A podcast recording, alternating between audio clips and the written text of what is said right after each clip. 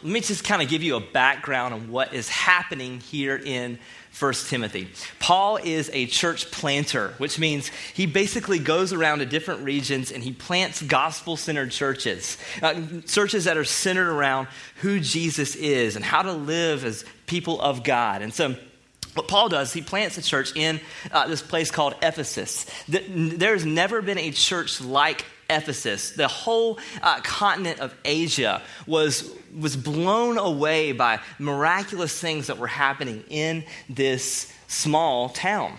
And so, what, what happens is Paul does life there for three plus years, and he begins making disciples and begins seeing people come to know Jesus. And then, what happens is, as he moves away, he hears that, man, there's, some, there's a chance that there might be some teachers in this same church that are teaching bad things about Jesus, untrue things about Jesus. And so, what he does is he begins to tell this church through several letters. He writes Ephesians to this church, telling them, Look, fierce wolves will come from within. And they begin to feed on the flock and they begin to teach false doctrine, the false things about the gospel. And so what happens is he sends in really his right hand man, this guy that he's been discipling, this young, uh, spastic pastor named Timothy. Timothy's probably in his late 20s, early 30s. And he sends him there to go and really clean up the mess that is happening in Ephesus. And this is what 1 Timothy is all about this letter that he writes to young Timothy to help fix some of the problems that they're facing. And so for some of us, this is difficult because right away, the first thing that he tells young Timothy is look, these guys that are teaching false doctrine, these guys are teaching false things about Jesus, tell those guys to park it. And so this is hard for us because most of the time we're like, man, that just doesn't seem loving. Because, man, they're just teachers and they're just teaching things. Listen, he's saying the most loving thing to do, this is, this is uh, uh, verse 5 in 1 Timothy chapter 1. Most loving thing that we do our, our, charge and our aim is love. And the most loving thing we can do is just tell these guys to stop teaching wrong things about Jesus. Because wrong things about Jesus are harmful for us. And so for some of us, this, this is difficult because most of the time, false teachers look really nice. It's like my sister growing up, and she would, uh, she's, I have a sister who's 14, no, eight years younger than me. And uh, she would date these guys, and I would be like, why are you dating that guy? Well, he's so nice. Right? Well, he's not going to come in here and be mean, right? If he's like, he, he, doesn't even get like how to be a snake. Like he doesn't even get that. And so he's not going to come in here mean. He's going to come in here nice because he's trying to take advantage of you. He's trying to go out with you. You're a pretty girl, right? You know, I was saying, look, I understand this because I'm a guy, right? I know how guys think. And I would try to tell her, and it just it was because I'm being loving. I'm showing her, look, you don't need to watch out for these kind of guys. And so, with false teachers, we have to know what to look for because, look, just because they're nice, just because they mean well, and I'm sure these guys in First Timothy, man, there's probably guys that just mean well, they just don't know what they're saying. And so, what happens is um, the question that begins to pop up what is it that really distracts us from the gospel? Because I think this is what begins to happen in these churches that Paul plants. They, they get the gospel, people get saved, people know Christ, and the community happens around the gospel, and then you start to see them kind of drift from the gospel. So the question is, what is it that distracts us from the gospel? And most of us would answer very quickly sin distracts us from the gospel. Pride, idolatry, right? American consumerism, right? Uh, maybe it's addiction, or maybe it's, um, maybe it's just depression, or maybe it's just all these things. We, we would typically put them in categories that are all around sin. But let me just pose to you something that's maybe a little bit less obvious. All those things do distract us from the gospel, but I do think that there's something more to that, and it's this. Maybe what distracts us from the gospel is something that looks like the gospel, but it isn't the gospel. Are you tracking with that? Maybe what distracts us from the gospel the most is something that looks like the gospel, but has some slight modifications where it no longer is the gospel.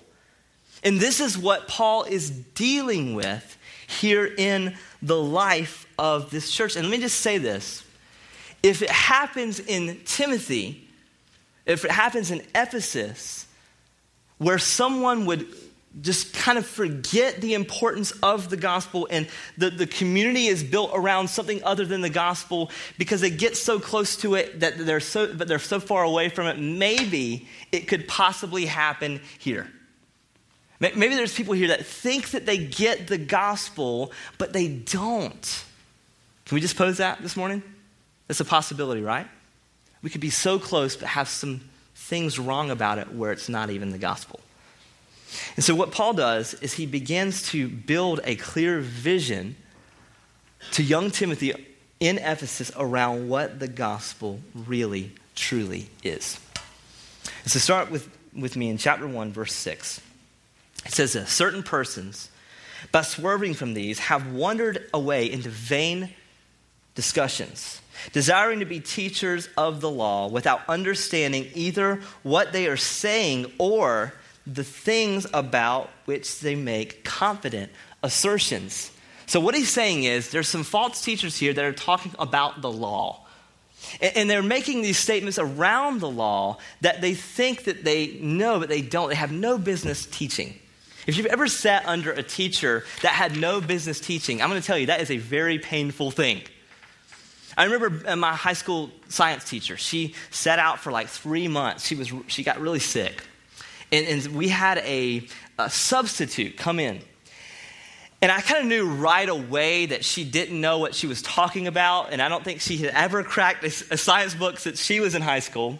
When we got to metabolism and she said metabolism, I was like, uh oh, I don't think she knows what she's talking about. Uh, if I pick up on wrong grammar, you're in trouble, all right? I'm just going to say, I mean, you are in trouble. And so, man, she, she, she started reading and she would say, What do you guys think? And we, we ended up like teaching the class for her. But man, it was painful. I'm like, Look, every substitute teacher should know this. You put a video in and let us watch it, right? I want to see the man land on the moon again. Like, just do it, just put it in there, right? But no, man, she was like eager to like, I'm going to teach this confidently, even though I have nothing, no clue what we're saying here. I'm just going to do it. And this is kind of the mindset these people are teaching to make, to make really followers around what they're trying to do, their agenda. And they talk about this thing called the law. They, they begin to bring this up. So, what does that mean? What, is, what are we dealing with here when we talk about the law in 1 Timothy? Are we talking about the uh, Mosaic law, the law of, uh, law of Moses? Let me explain what that is. Um, in, the, um, in the Old Testament, what you have is Moses he is leading the people of Israel out of captivity. Man, they're in, they're in crazy captivity. And God tells Moses to go up to the most powerful leader in the world and tell him, Let my people go. And so he does that. And then God begins to give them little things like, man, there's a fire by, you know, fire by uh, night and cloud by day that they can follow to get out of captivity. And then he gives them the law. He gives them the law. He gives, Moses the law to tell these people. And that's the Mosaic law. But, the, but here's the thing in the New Testament, in the New Covenant with Jesus, we're not under the Mosaic law.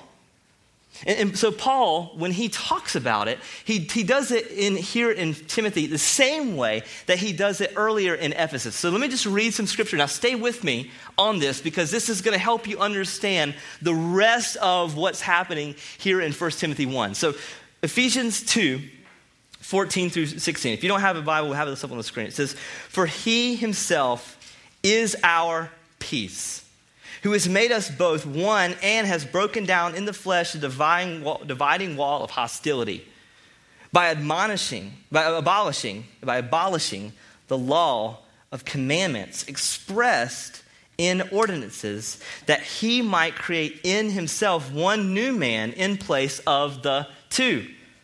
So making peace and might reconcile us both to God in one body through the cross, thereby killing the hostility. So, what does he say about it? It's been abolished. It's been abolished. What's the next verse? Uh, we even see this in Romans 7. Romans 7, he says the same writer, Paul, says the same thing. He says, You also have died to the law through the body of Christ, so that you may belong to one another, to him who has been raised from the dead, in order that we might bear, what's the word? fruit for God. For while we were living in the flesh, our sinful passions, aroused by the law, were at work in our members to bear fruit for death. But now we are released from the law. Praise God, right? Having died to which held us captive so that we serve in the new way of the Spirit and not in the old way of the written code. He even says the same thing. First Corinthians 9, I'll read this one again. Verse 20, it says, To the Jews, I became as Jews in order to win Jews. To those under the law, I, began, I, be, I became one as under the law, though not being myself under the law, that I might win those under the law. To those outside the law, I became as one outside the law, not being outside the law of God, but, listen, under the law of Christ, that I might win those outside the law. So, what you see consistently is he's saying we're not under the law of Moses, we're under the law of Christ. We're under the New Testament scriptures and commandments that Jesus gives us. We're under the Old and New Test, uh, Testament, what Jesus says about him. So when we look at the Old Testament, we look at it through the lenses of the New Testament. It helps us understand it that we're under the law of Christ. And so, what he does is Paul, as he plants this church, in Ephesus, if there's one thing they would have heard, it would be this. It would be that, look, you're not under the old law, but you're under Christ. And so now there's teachers that are coming up that are beginning to say, actually, no. They begin to change it. They begin to flip it around and say, no, actually, the gospel's not first, the law's first. We gotta, we gotta start obeying all these rules, and then God will love us. And so what Paul does, he begins to correct it. So he moves them from then to now language. Look at verse 8. Now, we know that the law is good if one uses it lawfully. So, what is he talking about? The law of Christ. It, it, it relates to how we see the gospel. And so, he's, he, if he, even if he was talking about the Mosaic law, same thing still applies. We're under the law of Christ. We're under the law of Christ. And so, for every single one of us in this room, every single one of us, who every person who lives on this earth is under this standard, and that standard is Christ. What is Christ? He's perfect. He's perfect. So we have this standard of perfection that we are accountable to. And so this is what he does. He begins to explain what the law of Christ does to two different types of people how does the law of Christ affect believers, and how does the law of Christ affect non believers? And this is very important that we grasp this because this will help us shape our view, really, of salvation and what salvation is. So let me just read verses 9 through 11.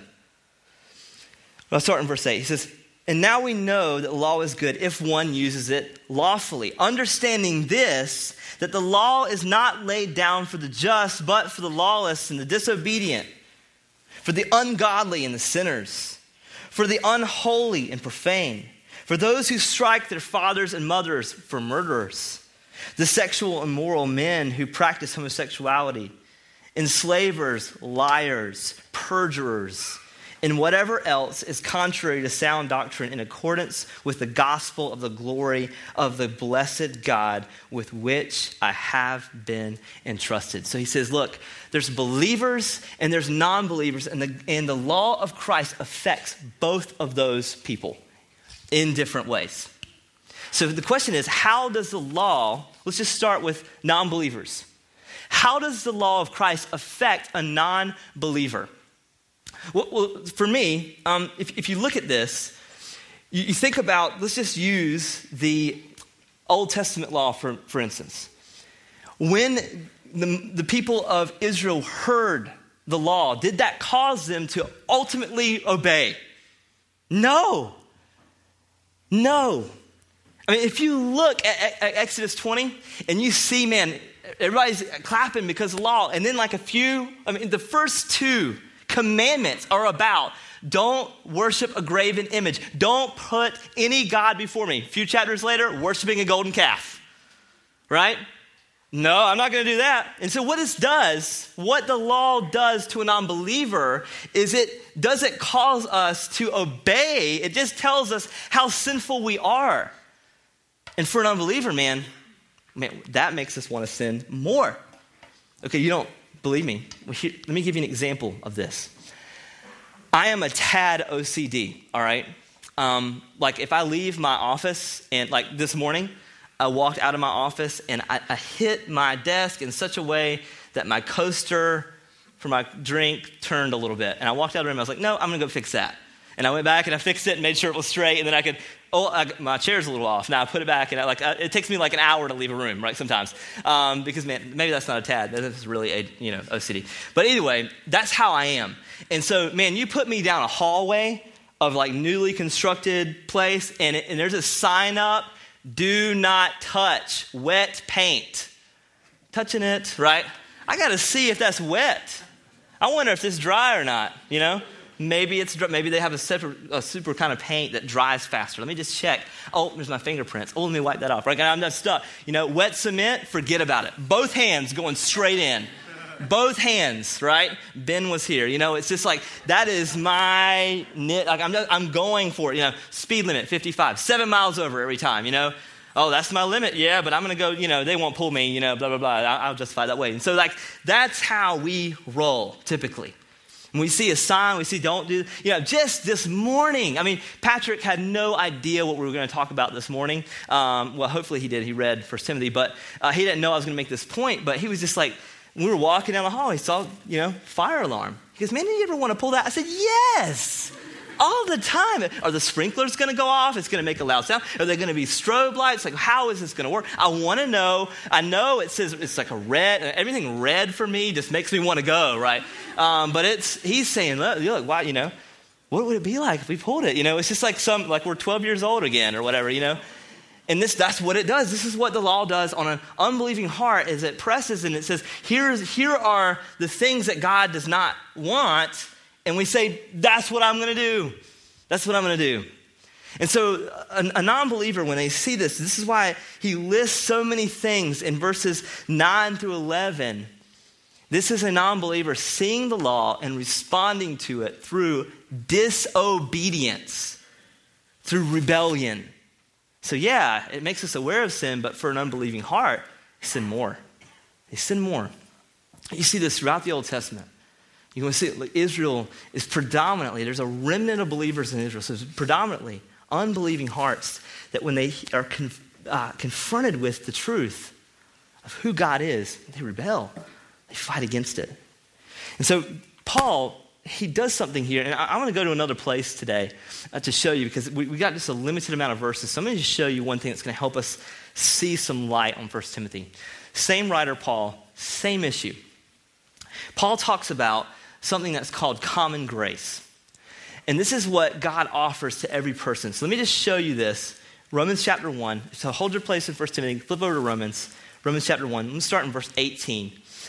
It says this For the wrath of God is revealed from heaven against all ungodliness and unrighteousness of men who their unrighteous suppress, unrighteousness suppress the truth. For what can be known about God, listen, is plain to them because God has shown it to them for his invisible attributes, namely his internal power and divine nature, have clearly perceived ever since the creation of the world in the things that have been made, so they are without excuse.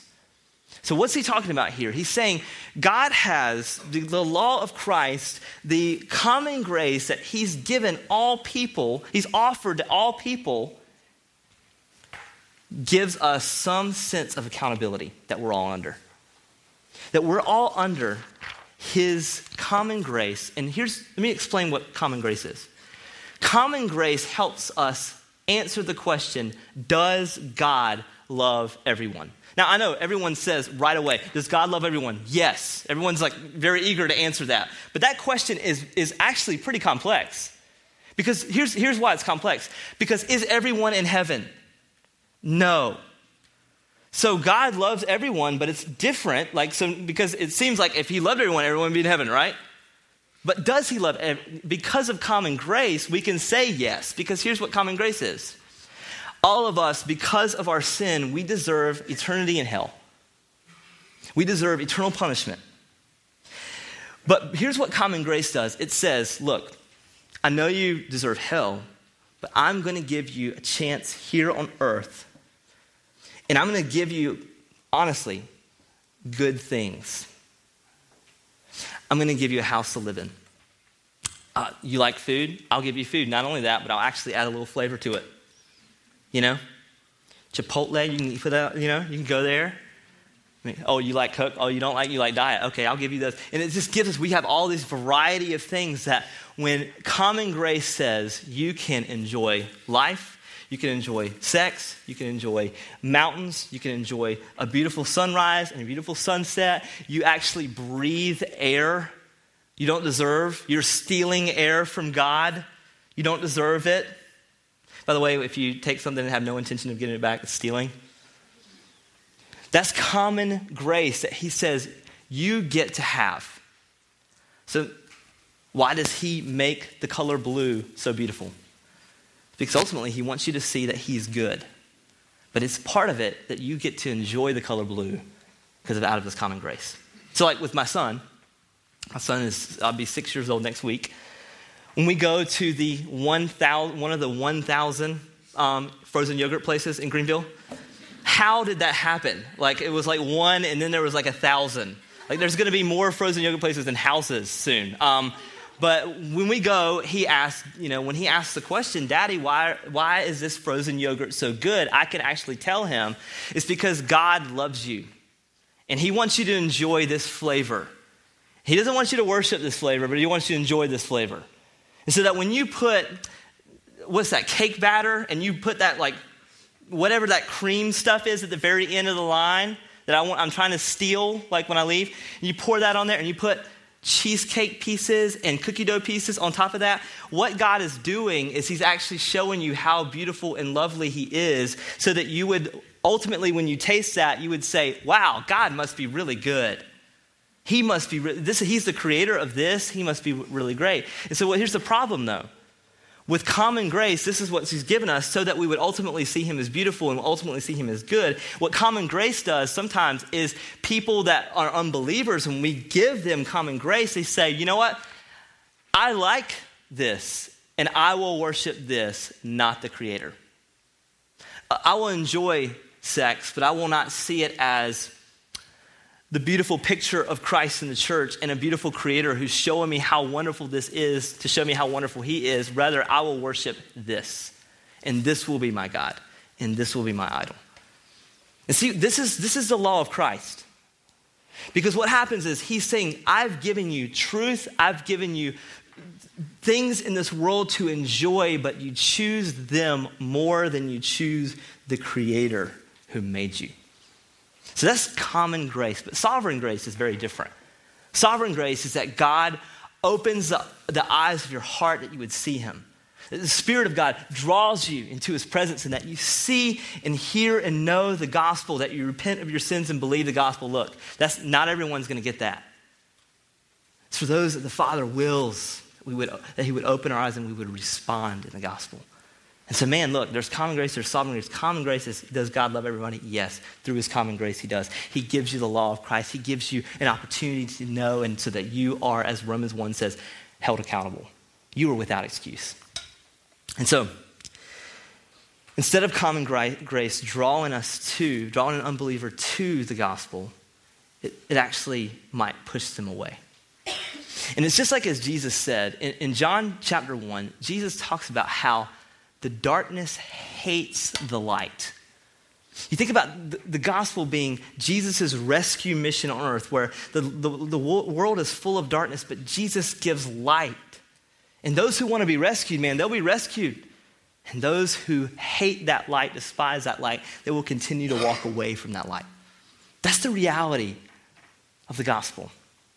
When Jesus comes on the scene and he walks on this earth, that there were people who, and you couldn't even believe it. Why do people hate Jesus on earth? It's because, man, they're, they're stuck in the darkness. They hate that light and they're without excuse, though, because we're under the law of Christ. And so, what Paul says to Timothy in verses 9 through 11 is almost identical to what Paul says in Romans 1 about these people who reject common grace. If you look at 9 to 11 in Timothy, and if you look and compare it to chapter 1 of Romans, starting verse 26 through 32, you're going to see a stark comparison. Look, look, at, look at 26 uh, of Romans 1. Romans 1 26, it says this For this reason, that God gave them up to dishonorable passions. These are the people that they are without excuse. They reject the light of the gospel that shines.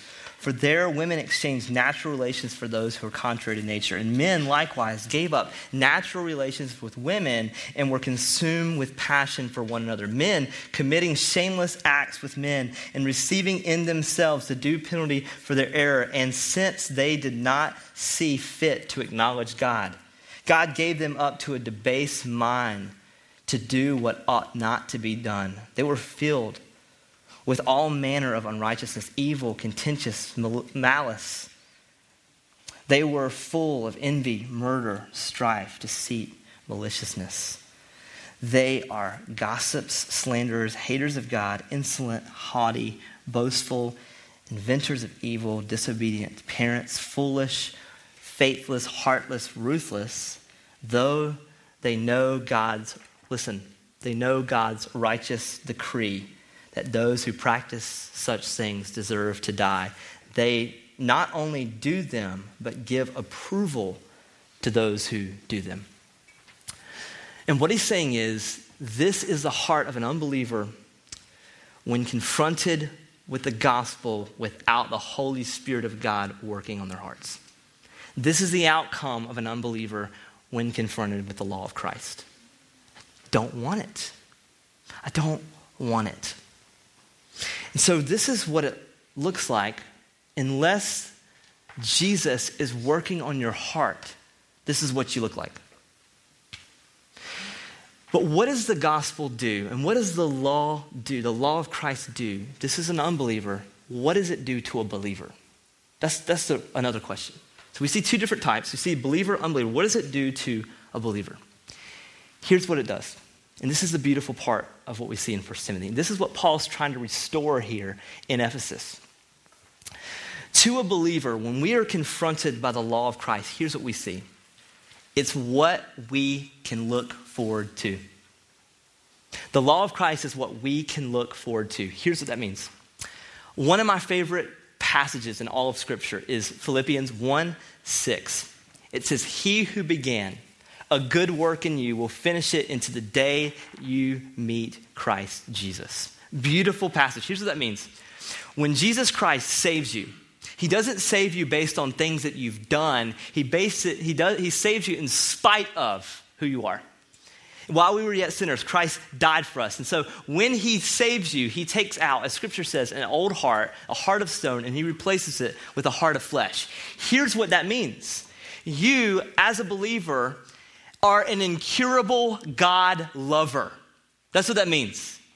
You will never lose your relationship with Christ because it's been sealed by the Holy Spirit of God, and that you will consistently grow in your love for the gospel. You, will hit trials and tribulations, you'll, you'll doubt and you'll, you'll sin and you'll fall in, but your, your movement is upward toward the cross of Christ, and you are going to consistently grow in the gospel. And so, what the law of Christ does is it says, This is what you will look like.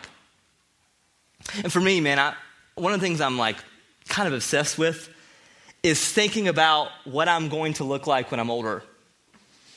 I've got two boys, and I'm always thinking about well, how are they going to look? You know, like when, when Finn was born, he looked just like Jessica. Now he looks just like me. I don't know if that's just, you know, the sinfulness of the world that's caused him to look more like me, but he does. Gideon looks just like me, but now he's starting to look like Jess. You know, there's hope for him. You know, there's so. But there was a stage where Finn, I don't know what happened, but it was like a month. He went through like a Chris Farley phase where he got real chubby and started looking like Chris Farley. And I just remember like making like old Saturday Night Live jokes with him, and he didn't get it because he was a baby. But um, I. I just remember that. I was thinking, what is he going to look like, you know? And I'm, I'm just like thinking, what is, what's he going to look, who, who, who's going to marry? So I'm praying for his wife all the time. And I'm thinking, it just helps me think about stuff like that. But I'm always thinking, what am I going to look like when I get married? Or when I get married, when I get older, when I get older, what am I going to look like when I get older? Because I look different than when I did when I got married. And so, how, how, how is that going to change? And so, I, I, know some of you have probably already done like a Facebook thing where you upload a picture and it shows you that you're, you know, this is you in 50 years or something. But what if I were to tell you, man, we had a booth outside in the lobby that you could go in and it would tell you, and you could, you could, it would take a picture, and then after you're done, it will print out a copy of what you will look like, like God ordained this booth to be set up, that you will look like this in 30 years. Would you do it? Would you like to know what you would look like? And well, here's the thing about the law of Christ the law of Christ tells you what you will look like if you're a believer. That's what it does. The law of Christ, the scriptures say, a believer will look like this. It says, so there's hope for you. Because if you're a believer, no matter what, you're going to be hot. You are going to look good. You're going to look amazing 30 years. Because he who began a good work in you will finish it. That means, man, you're struggling now. You're not going to struggle forever. You're going to meet Jesus in heaven one day, but hey, you're going to struggle on and off here on earth. You're going to sin. You're going to fall into sin. You're going to fall into frustration and doubt. But guess what? Even that, even that, he's going to use for his glory because he's good. And that's the hope we have as believers. I remember thinking back, um, thinking about like the fruit of the Spirit. I mean, we've all thought about like if you've grown up in church, you've seen fruit of the Spirit felt boards, right? and there's a big, you know, cascade basket, and we're supposed to like take, you know, here's a banana and here's an apple, and that represents love and joy and peace. And, and we would always like try to do like make it into a spiritual survey. So, so let me just read to you what, what this, this uh, fruit of the Spirit is. And let me, let me help you understand this, because I think this is, this is important. Galatians 5 22 24. But the fruit of the Spirit is love, joy, peace, patience, kindness, goodness, faithfulness, gentleness, self control. Against such there is no, what's the word? There's no law. And those who belong to Christ Jesus have crucified the flesh with its passions and desires. So here's the thing. Here, here's why I use that felt board thing, because here's what we typically do with that. We say, well, I struggle with joy, and but I have peace, and I, you know, I'm a person who's faithful, and, and we try to make it into like some kind of like spiritual gift analysis situation. It's not that. Here's what he's saying. It's fruit of the Spirit, not fruits. Fruit of the Spirit, which means this. When Jesus saves you, he, he, this is your Xerox copy that he prints out, what you're going to be and what you're going to look like. When Jesus saves you, he's saying, This is what you will look like if you're a believer. Look, you're not going to be perfect. You're not going to always have peace. You're not going to always, but you're going to grow in all of these things. You are. That's the beauty of the gospel. That he begins to change you from the inside out. He takes out an old heart and he puts in a new heart, and that new heart is going to love God more. Now, look, you're going to sin, you're going to fight, and you, you're going to fall into struggles that you've had 10 years ago. I get that. But here's the thing you're not going to get better at sinning. You're not going to practice sinning you're going to practice righteousness and you're going to fight, as Paul says to Timothy, fight the good fight. You're going to fight sin. That's what you're going to do. That's what a believer does. You begin to love the things that God loves, and you begin to hate the things that God hates, and you are going to be at war with sin. You might look at this list in 1 Timothy 1, chapter verses 9 to 11. You say, Man, I struggle with all those things, or half of those things. Yes, but you don't love it. You don't like it you don't like it. So I think a believer is a person who's at war with sin and their affections are always on Christ. Longing to know him more, longing to, so you say, man, I'm just in a rut right now. I'm in a rut. I'm kind of stuck. And I don't want to read my Bible. Look, man, if you're truly a believer, he is going to work in your heart to love his word.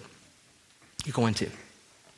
For an unbeliever, man, when we are confronted with the law of Christ and the Lord's not working in our heart, we're going to want to sin more. The, promise that we have as a believer, this causes us and shows us what we are going to be. So in 1 Timothy 1, verse 8, he says, The law is good if one uses it lawfully. Here's what he's saying you will produce fruit if you are a believer. And here's the problem here's what we typically do here, oftentimes in the South. I'm from the South, so I can make fun of the South, okay? Here's what we do. In Christian culture, here's what happens. We tend to say, Jesus loves me if I do these things. We tend to say, look, I don't know God, but I'm going to go to church and I bet he'll love me more if I do that. I, don't love God, but look, if I read my Bible, I bet he'll love me. I'm going to go and I'm going to go to the life group. I'm going to go to leadership summit tonight. I'm going to join a volunteer team because I want God to love me. But here's the problem with that that is us applying the law without the cross. Here's what Paul wants to restore here in Ephesus. He's saying, We need the cross. And when we see the beauty of the cross, we will want to obey the gospel. We will want to obey the law of Christ. We will want to walk in newness with Him. And so this morning, here's my challenge for us. If this is a standard, if the law of Christ is a standard, and us becoming believers, we, we want to know Him more. We desire to obey Him. We desire to live holy lives. We, that's our desire. That's our heartbeat to fight and war against sin, to love the things that God loves, to hate the things that God loves. If that's what a believer looks like, here's my question Are you a believer? Paul says it very clearly in 2 Corinthians. He says, Test yourself to see if you're of the faith. Test yourself to see if you're of the faith. And for those of you who are believers, you say, man, look, I'm not perfect. I'm fighting sin. I'm, I'm warning. Look, I'm not practicing getting better at sin. I'm actually trying to, I mean, I've got brothers around me that are holding me accountable and walking through this. I mean, that is great. That's great. But here's, here's what I want to press you on if you're a believer this morning. Mean, you're saying, look, I have Jesus in my heart, and I know he's, he's, he's finishing the work that he started in me. I have a desire to know him more and deeply, and I want to I wanna do what he wants me to do. I want to go and share the gospel with me. If that's you this morning, look, here's the thing. Maybe there's people in your life that God has placed you in who think that they're believers, but there's no fruit in their heart. And maybe your approach with them needs to be different. It needs to be around do you know the gospel? Do you know Jesus? Because the Jesus that saves us is the one who transforms us from the inside out. And so, what this does for me, man, when, I, when I'm confronted with a passage like this, I am, I am broken over a lost world. I'm broken when I think, man, there are people that love common grace and they, this is the closest to heaven they'll get. This is the closest to heaven they'll get is this earth. And I'm broken by that. And I'm also broken by people who said, you know what? I've got the gospel. God loves me because I do all these things. God loves me because I can obey rules. Look, man, God will not love you because you obey rules. God loves you based on what Jesus has done for you. And so, this approach for me, man, it makes me broken for lost people. And I hope that you will be as well if you're a believer here this morning. If you're not a believer, here's what we want to challenge you with embrace the gospel. God will not love you based on what you do, God loves you based on what Jesus Christ has done.